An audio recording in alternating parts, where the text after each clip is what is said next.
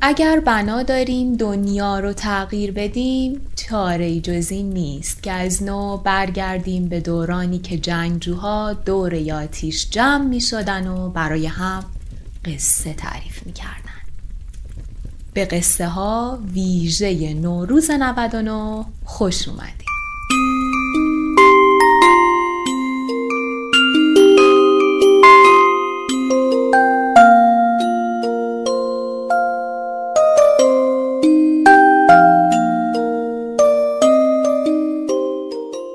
ممنون که به قصه ها گوش می‌دید. این اپیزود پنجمه.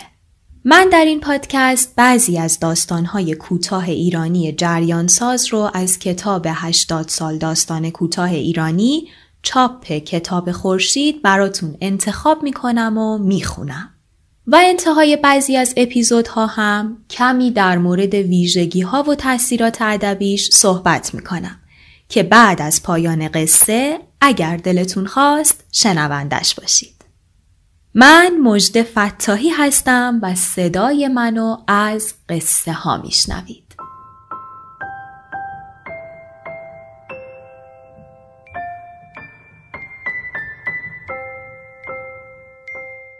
اپیزود پنجم به تاریخ پنجم فروردین 1399 قصه جشن فرخنده بخش اول جلال آل احمد ظهر که از مدرسه برگشتم بابام داشت سر حوز وضو می گرفت. سلامم توی دهانم بود که باز خورده فرمایش ها شروع شد. بیا دست تو آب بکش بدو سر پشتبون حوله منو بیار. عادتش این بود. چشمش که به یک کداممان میافتاد شروع می کرد. به من یا مادرم یا خواهر کوچکم. دستم رو زدم توی حوز که ماهی ها در رفتند و پدرم گفت کره خر یواشتر و دویدم به طرف پلکان بام. ماهی ها را خیلی دوست داشت. ماهی های سفید و قرمز حوز را. وضو که می گرفت اصلا ماهی ها از جاشان هم تکان نمی خوردند. اما نمی‌دانم چرا تا من می‌رفتم طرف حوز در می‌رفتند. سرشان را می‌کردند پایین و دمهاشان را به سرعت می جنباندند و می‌رفتند ته حوز. این بود که از ماهی ها لجم می گرفت. توی پلکان دو سه تا فحش بهشان دادم و حالا روی پشت بام بودم. همه جا آفتاب بود اما سوزی می آمد که نگو. و همسایهمان داشت کفترهایش را دان می‌داد. حوله را از روی بند برداشتم و ایستادم به تماشای کفترها. اینها دیگر ترسی از من نداشتند. سلامی به همسایه امان کردم که تازگی دخترش را شوهر داده بود و خودش تک و تنها توی خانه زندگی می‌کرد. یکی از کفترها دور قوزک پاهایش هم پر داشت. چرخی و یک میزان و آنقدر قشنگ راه می‌رفت و بغبغو می‌کرد که نگو. گفتم از آقا دور پای این کفتر چرا اینجوریه؟ گفت به صد تا یکی ندارنش می‌دونی دیروز ناخونک زدم گفتم ناخونک؟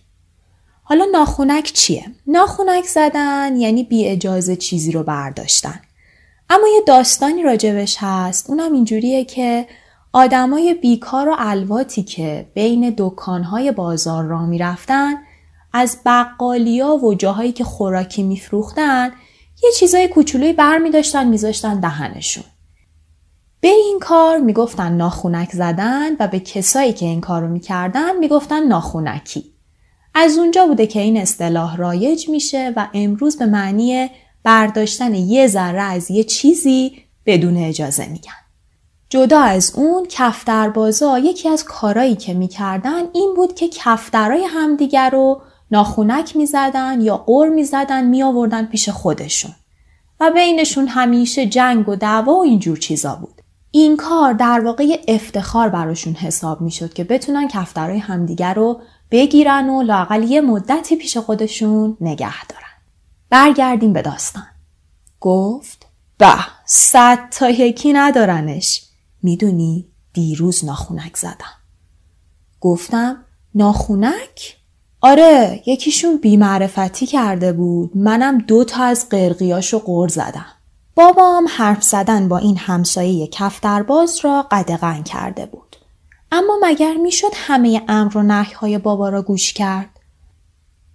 دو سه دفعه سنگ از دست آقا تو حیات ما افتاده بود و صدای بابام را درآورده بود.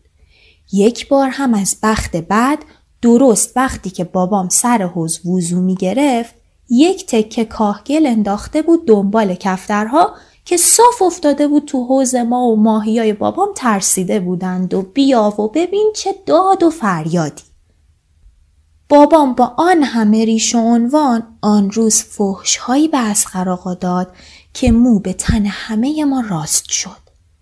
اما اسقر آقا لب از لب بر نداشت. و من از همان روز به بعد از اسقر آقا خوشم آمد و با همه امر و نحی بابام هر وقت فرصت می کردم سلامش می کردم و دو سه کلمه درباره کفترهایش می پرسیدم. و داشتم می گفتم پس اسمش قرقیه که فریاد بابام آمد بالا که کرخر کجا موندی؟ ای داده بیداد مثلا آمده بودم دنبال حوله بابام بکوب بکوب از پلکان رفتم پایین نزدیک بود پرت بشوم حوله را که ترسان و لرزان به دستش دادم یک چکه آب از دستش روی دستم افتاد که چندشم شد درست مثل اینکه یک چک از او خورده باشم و آمدم راه بیفتم بروم تو که در کوچه صدا کرد. بودو ببین کیه؟ اگه مشت حسینه بگو اومدم. هر وقت بابام دیر می کرد از مسجد می آمدند عقبش. در را باز کردم. معمور پست بود.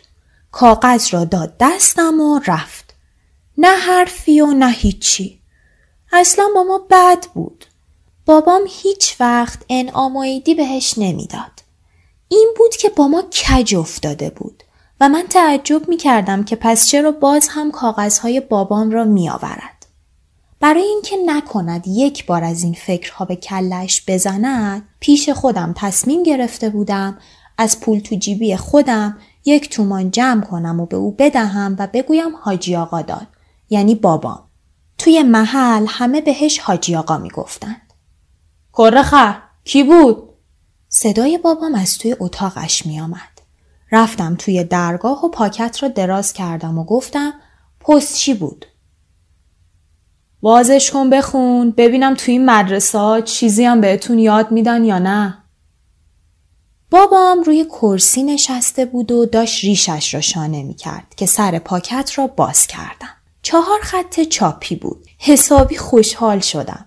اگر قلمی بود و به خصوص اگر خط شکسته داشت اصلا از عهده من بر نمی آمد و در می ماندم و باز هم سرکوفت های بابام شروع می شد.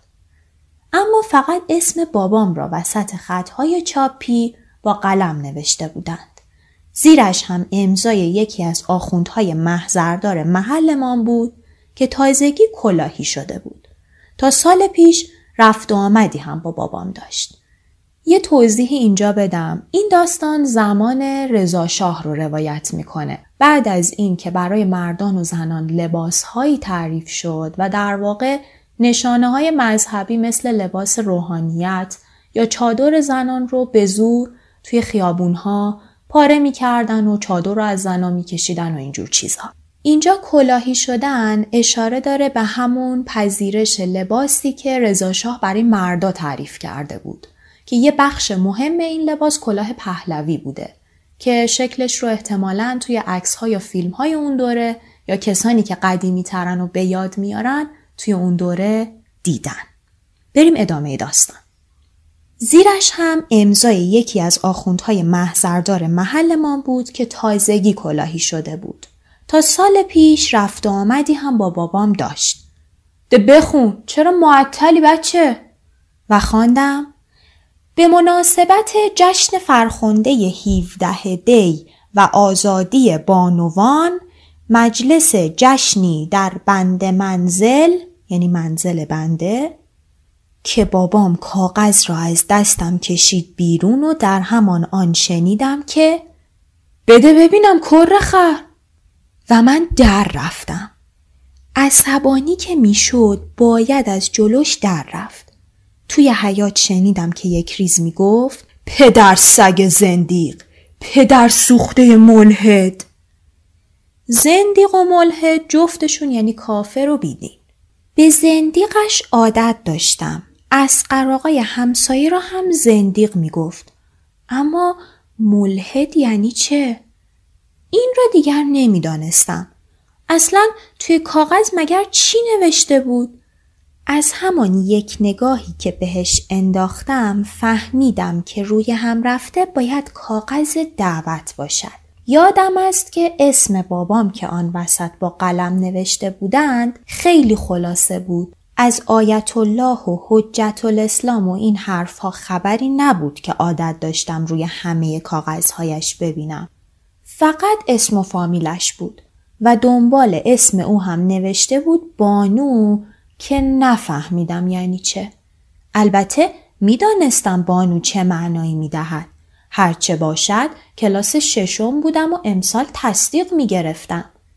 اما چرا دنبال اسم بابام؟ تا حالا همچین چیزی ندیده بودم. از کنار حوز که میگذشتم ادای ماهی ها را درآوردم با آن دهانهای گردشان که نصفش را از آب در می آوردند و یواش ملچ ملوچ می کردند. بعد دیدم دلم خنک نمی شود. یک مشت آب رویشان پاشیدم و دویدم سراغ مطبخ. مادرم داشت بادمجان سرخ می کرد. مطبخ پر بود از دود و چشمهای مادرم قرمز شده بود. مثل وقتی که از روزه برمیگشت. سلام، نهار چی داریم؟ می‌بینی که ننه، علیک سلام. بابات رفت؟ نه هنوز.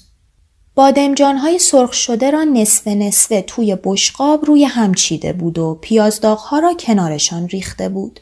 چند تا از پیازداغها را گذاشتم توی دهنم و همانطور که میمکیدم گفتم من گشنمه. برو با خواهرت سفره رو بندازین الان میام بالا. دو سه تای دیگر از پیازداغها را گذاشتم دهنم که تا از مطبخ در بیایم توی دهنم آب شده بودند. خواهرم زیر پایه کرسی جای مادرم نشسته بود و داشت با جوراب پاره های دست بخچه مادرم عروسک درست می‌کرد. دست بخچه یعنی بخچه کوچک و دستی. داشت با جوراب پاره های دست بخچه مادرم عروسک درست می کرد. خپله و کلفت و بدریخت. گفتم گوه سگ باز خودتو لوس کردی رفتی اون بالا و یک لگت زدم به بساتش که صدایش بلند شد خدایا باز این عباس زلیل شده اومد تخم سگ حوصله نداشتم کتکش بزنم گرسنم بود و بادمجانها چنان قرمز بود که اگر مادر نسقم می کرد خیلی دلم می سوخت. این بود که محلش نگذاشتم و رفتم سراغ تاقچه اسباب و اساسیم. کتابهایم را گذاشتم یک طرف و کتابچه تمرم را برداشتم و نگاهی به آن انداختم که مبادا خواهرم باز رفته باشد سرش. دیگر از دست تمرهای عراق و سوریه خسته شده بودم اما چه کنم که برای بابام فقط از این دو جا کاغذ می آمد.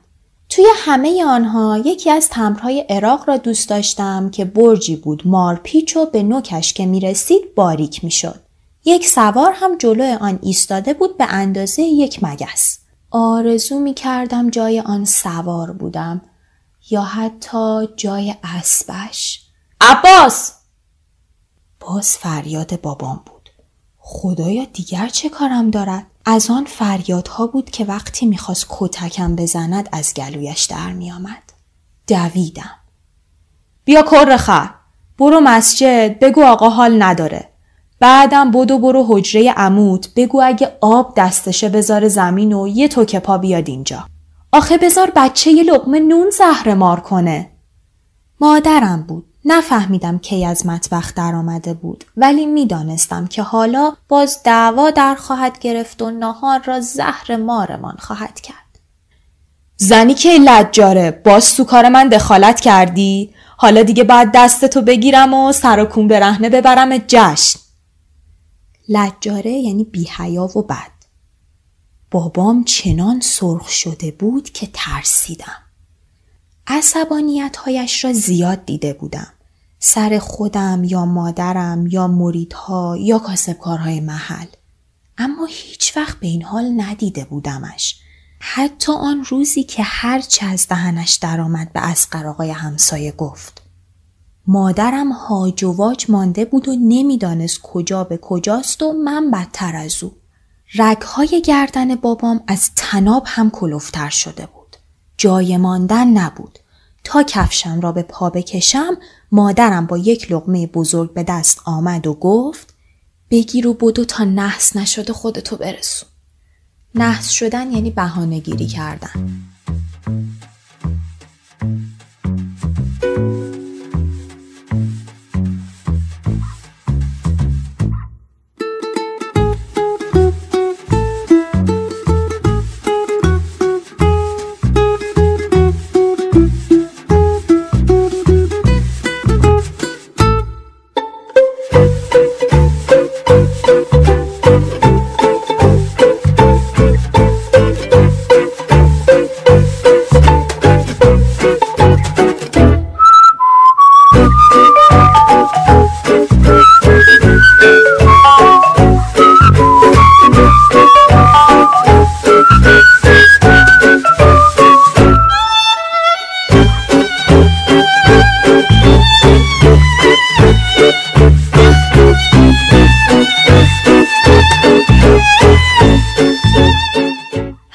نصف لغمه دستم بود که از در خانه پریدم بیرون. سوزی میآمد که نگو. از آفتاب هم خبری نبود. بقیه لغمه رو توی کوچه با دو تا گاز فرو دادم و در مسجد که رسیدم دهانم رو هم پاک کرده بودم. فقط کفش های پاره پوره دم در چیده شده بود. صف های نماز جماعت کج و کوله تر از صف بچه مدرسه ها بود و های بابام دوتا دوتا و سه تا سه تا با هم حرف می زدند و تسبیح می گرداندند. احتیاجی به حرف زدن نبود. مرا که دیدند تک و توک بلند شدند و برای نماز قامت بستند. عادتشان بود. چشمشان که به من میافتاد میفهمیدند که لابد باز آقا نمیآید. بعد دویدم طرف بازار. از دم کبابی که رد می شدم دلم مالش رفت. دود کباب همه جا را پر کرده بود. نگاهی به شعله آتش انداختم و به سیخهای کباب که مشهدی علی زیر و روشان می کرد و به مجمعه پر از تربچه و پیازچه که روی پیشخان بود.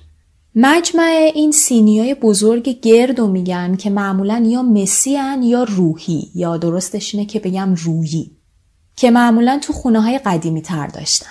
به سیخهای کباب که مشهدی علی زیر و روشان می کرد و به مجمعه پر از تربچه و پیازچه که روی پیشخان بود. و گذشتم. چلویی هیچ وقت اشتهای مرا تیز نمی کرد. با پشت دریهایش و درهای بستش. انگار توی آن به جای چلو خوردن کارهای بد می کنند. دکان آشی سوت و کور بود و دیگی به بار نداشت.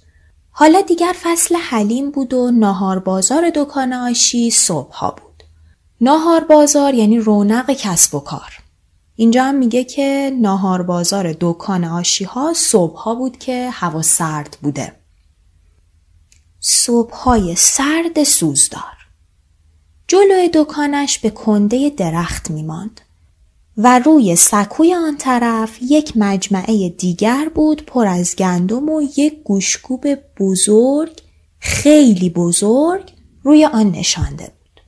فایده نداشت. باید زودتر می‌رفتم و امو را خبر می‌کردم وگرنه از نهار خبری نبود. آخر بازار چه سر پیچ یک آشپز دورگرد دیگ آش را میان پاهایش گرفته و چنبک زده بود و مشتریها آش را هرت میکشیدند. چنبک همون چندک زدن یا دوزانو نشستنه که تو داستان داشاکلم داشتیم. بیشتر عمله ها بودند و کلانمدی هاشان زیر بغلشان بود. ته بازار دوزها دلم از بوی چرم به هم خورد و تند کردم و پیچیدم توی تیمچه. اینجا کلمه اوروسی با یه معنی جدید اومده. معنی قبلی که ازش شنیدیم در و پنجره های هستن که شیشه های مشبک دارن. اما یه معنی دیگه اوروسی کفش چرمی هست که عموما هم پاشنه داره. تیمچه هم یه بخشی از بازاره که مجموعه چند تا حجره و دکانه. یه دور دیگه جمله رو می‌خونم. ته بازار اوروسی دوزها دلم از بوی چرم به هم خورد و تند کردم و پیچیدم توی تیمچه. اینجا دیگر هیچ سوز نداشت. گوشهایم داغ شده بود. و زیر پا پر بود از پوشال نرم و گوشه و کنار تا دلت بخواهد تخته ریخته بود. چه بوی خوبی می‌داد. آرزو می کردم که سه تا از آن تخته ها را می داشتم تا تاخچم را تخته بندی می کردم. یکی را برای کتاب ها، یکی را برای خوردریز ها و آخری را هم بالاتر از همه می کوبیدم برای خرت و خودهایی که نمی‌خواستم دست خواهرم بهشان برسد. و این هم حجره امو. اما هیچ کس نبود. دم در حجره یک خورده پا به پا کردم و دور خودم چرخیدم که شاگردش نمی‌دانم از کجا درآمد. مرا میشناخت. گفت امو توی پستو نهار می‌خوره. یک کله رفتم سراغ پستو.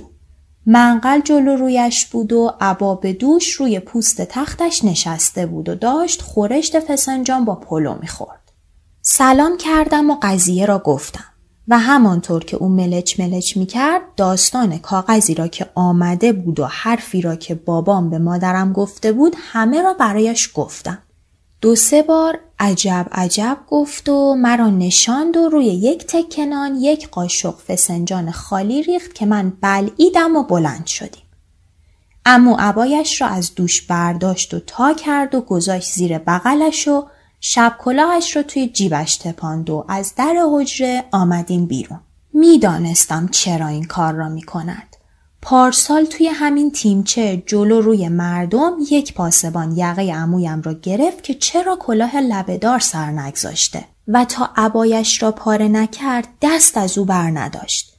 هیچ یادم نمی رود که آن روز رنگ امو مثل گچ سفید شده بود و هی از آبرو حرف می‌زد و خدا پیغمبر را شفی می آورد. شفی یعنی خواهشگر یعنی پای مرد یعنی کسی که برای اینکه یه شخصی یا خداوند بنده ای رو یا شخصی رو ببخشه میاد پادر میونی می‌کنه معمولا شفی کسیه که خودش آدم خوب و موجهی باشه آن روز رنگ امو مثل گچ سفید شده بود و هی از آبرو حرف می‌زد و خدا پیغمبر را شفی می آورد.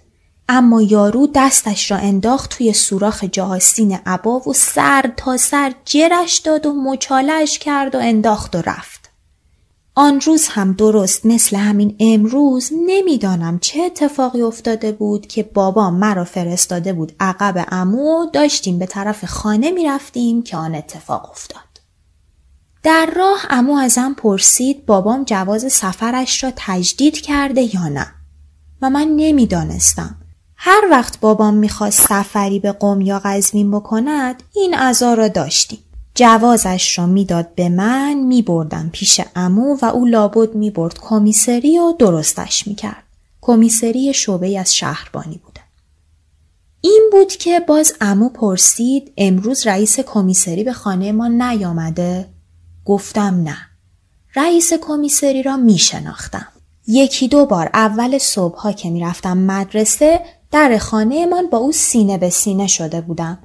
مثل اینکه از مریدهای بابام بود. هر وقت هم می آمد دم در منتظر نمی شد. در را باز می کرد و یاللهی می گفت و یک راست می رفت سراغ اتاق بابام. به خانه که رسیدیم امو رفت پیش بابا و من دیگر منتظر نشدم. یک کله رفتم پای سفره که مادرم فقط یک گوشهش را برای من باز گذاشته بود. از بادمجان هایی که باقی مانده بود پیدا بود خودش چیزی نخورده. هر وقت با بابام حرفش می‌شد همین طوری بود. ناهارم را به عجله خوردم و راه افتادم. از پشت در اتاق بابام که میگذشتم فریادش بلند بود و باز هم زندیق و ملحدش را شنیدم. لابد به همان یارو فحش می‌داد که کاغذ را فرستاده بود.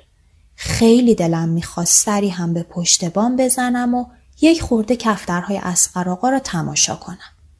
اما هوا ابر بود و لابد کفترها رفته بودن جا و تازه مدرسه هم دیر شده بود.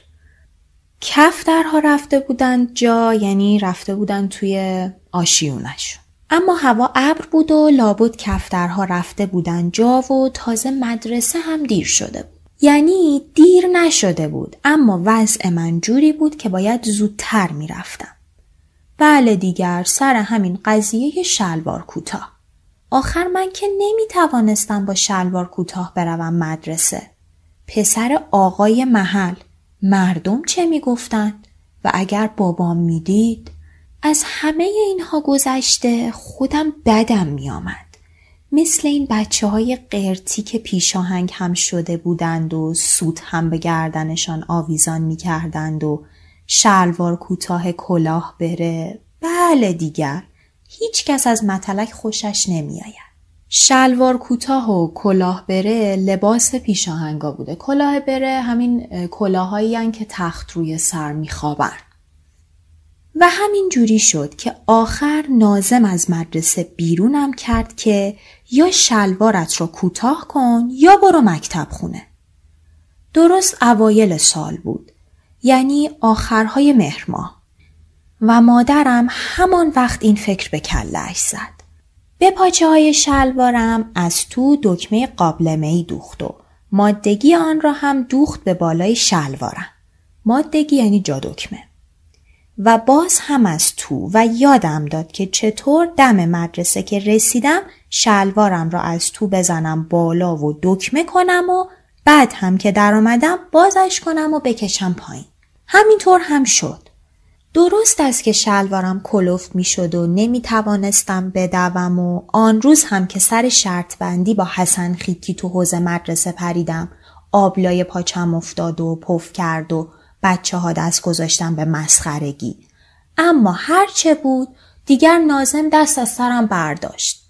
به همین علت بود که سعی می کردم از همه زودتر بروم مدرسه و از همه دیرتر در بیایم. زنگ آخر را که می زدند آنقدر خودم را توی مستراح معطل می کردم تا همه می رفتند و کسی نمی‌دید که با شلوارم چه حقی سوار کردم. با این حال بچه ها فهمیده بودند و گرچه کاری به این کار نداشتند از همان سربند اسمم رو گذاشته بودند آشیخ. سربند یعنی از همون اول. از همان سربند اسمم رو گذاشته بودند آشیخ. که اول خیلی اوقاتم تلخ شد. اما بعد فکرش را که می کردم می دیدم زیاد هم بد نیست و هرچه باشد خودش عنوانی است و از شلی بهتر است که لقب مبصر ما بود. در مدرسه که رسیدم خیس عرق بودم. از بس دویده بودم. مدرسه شلوغ بود و نازم توی ایوان ایستاده بود و با شلاق به شلوارش می‌زد. نمی‌شد توی دالان مدرسه شلوارم را بالا بزنم. همون توی کوچه داشتم این کار را می کردم که شنیدم یکی گفت خدا لعنتتون کنه. ببین بچه های مردم رو به چه دردسری انداختن. سرم را بالا کردم. زن گندهی بود و کلاه سیاه لب پهنی به سر داشت و زیر کلاه چارقد بسته بود و دسته های چارقد را کرده بود توی یخه روپوش گشاد و بلندش. فکر کردم زنی که چیکار به کار مردم داره؟ و دویدم توی مدرسه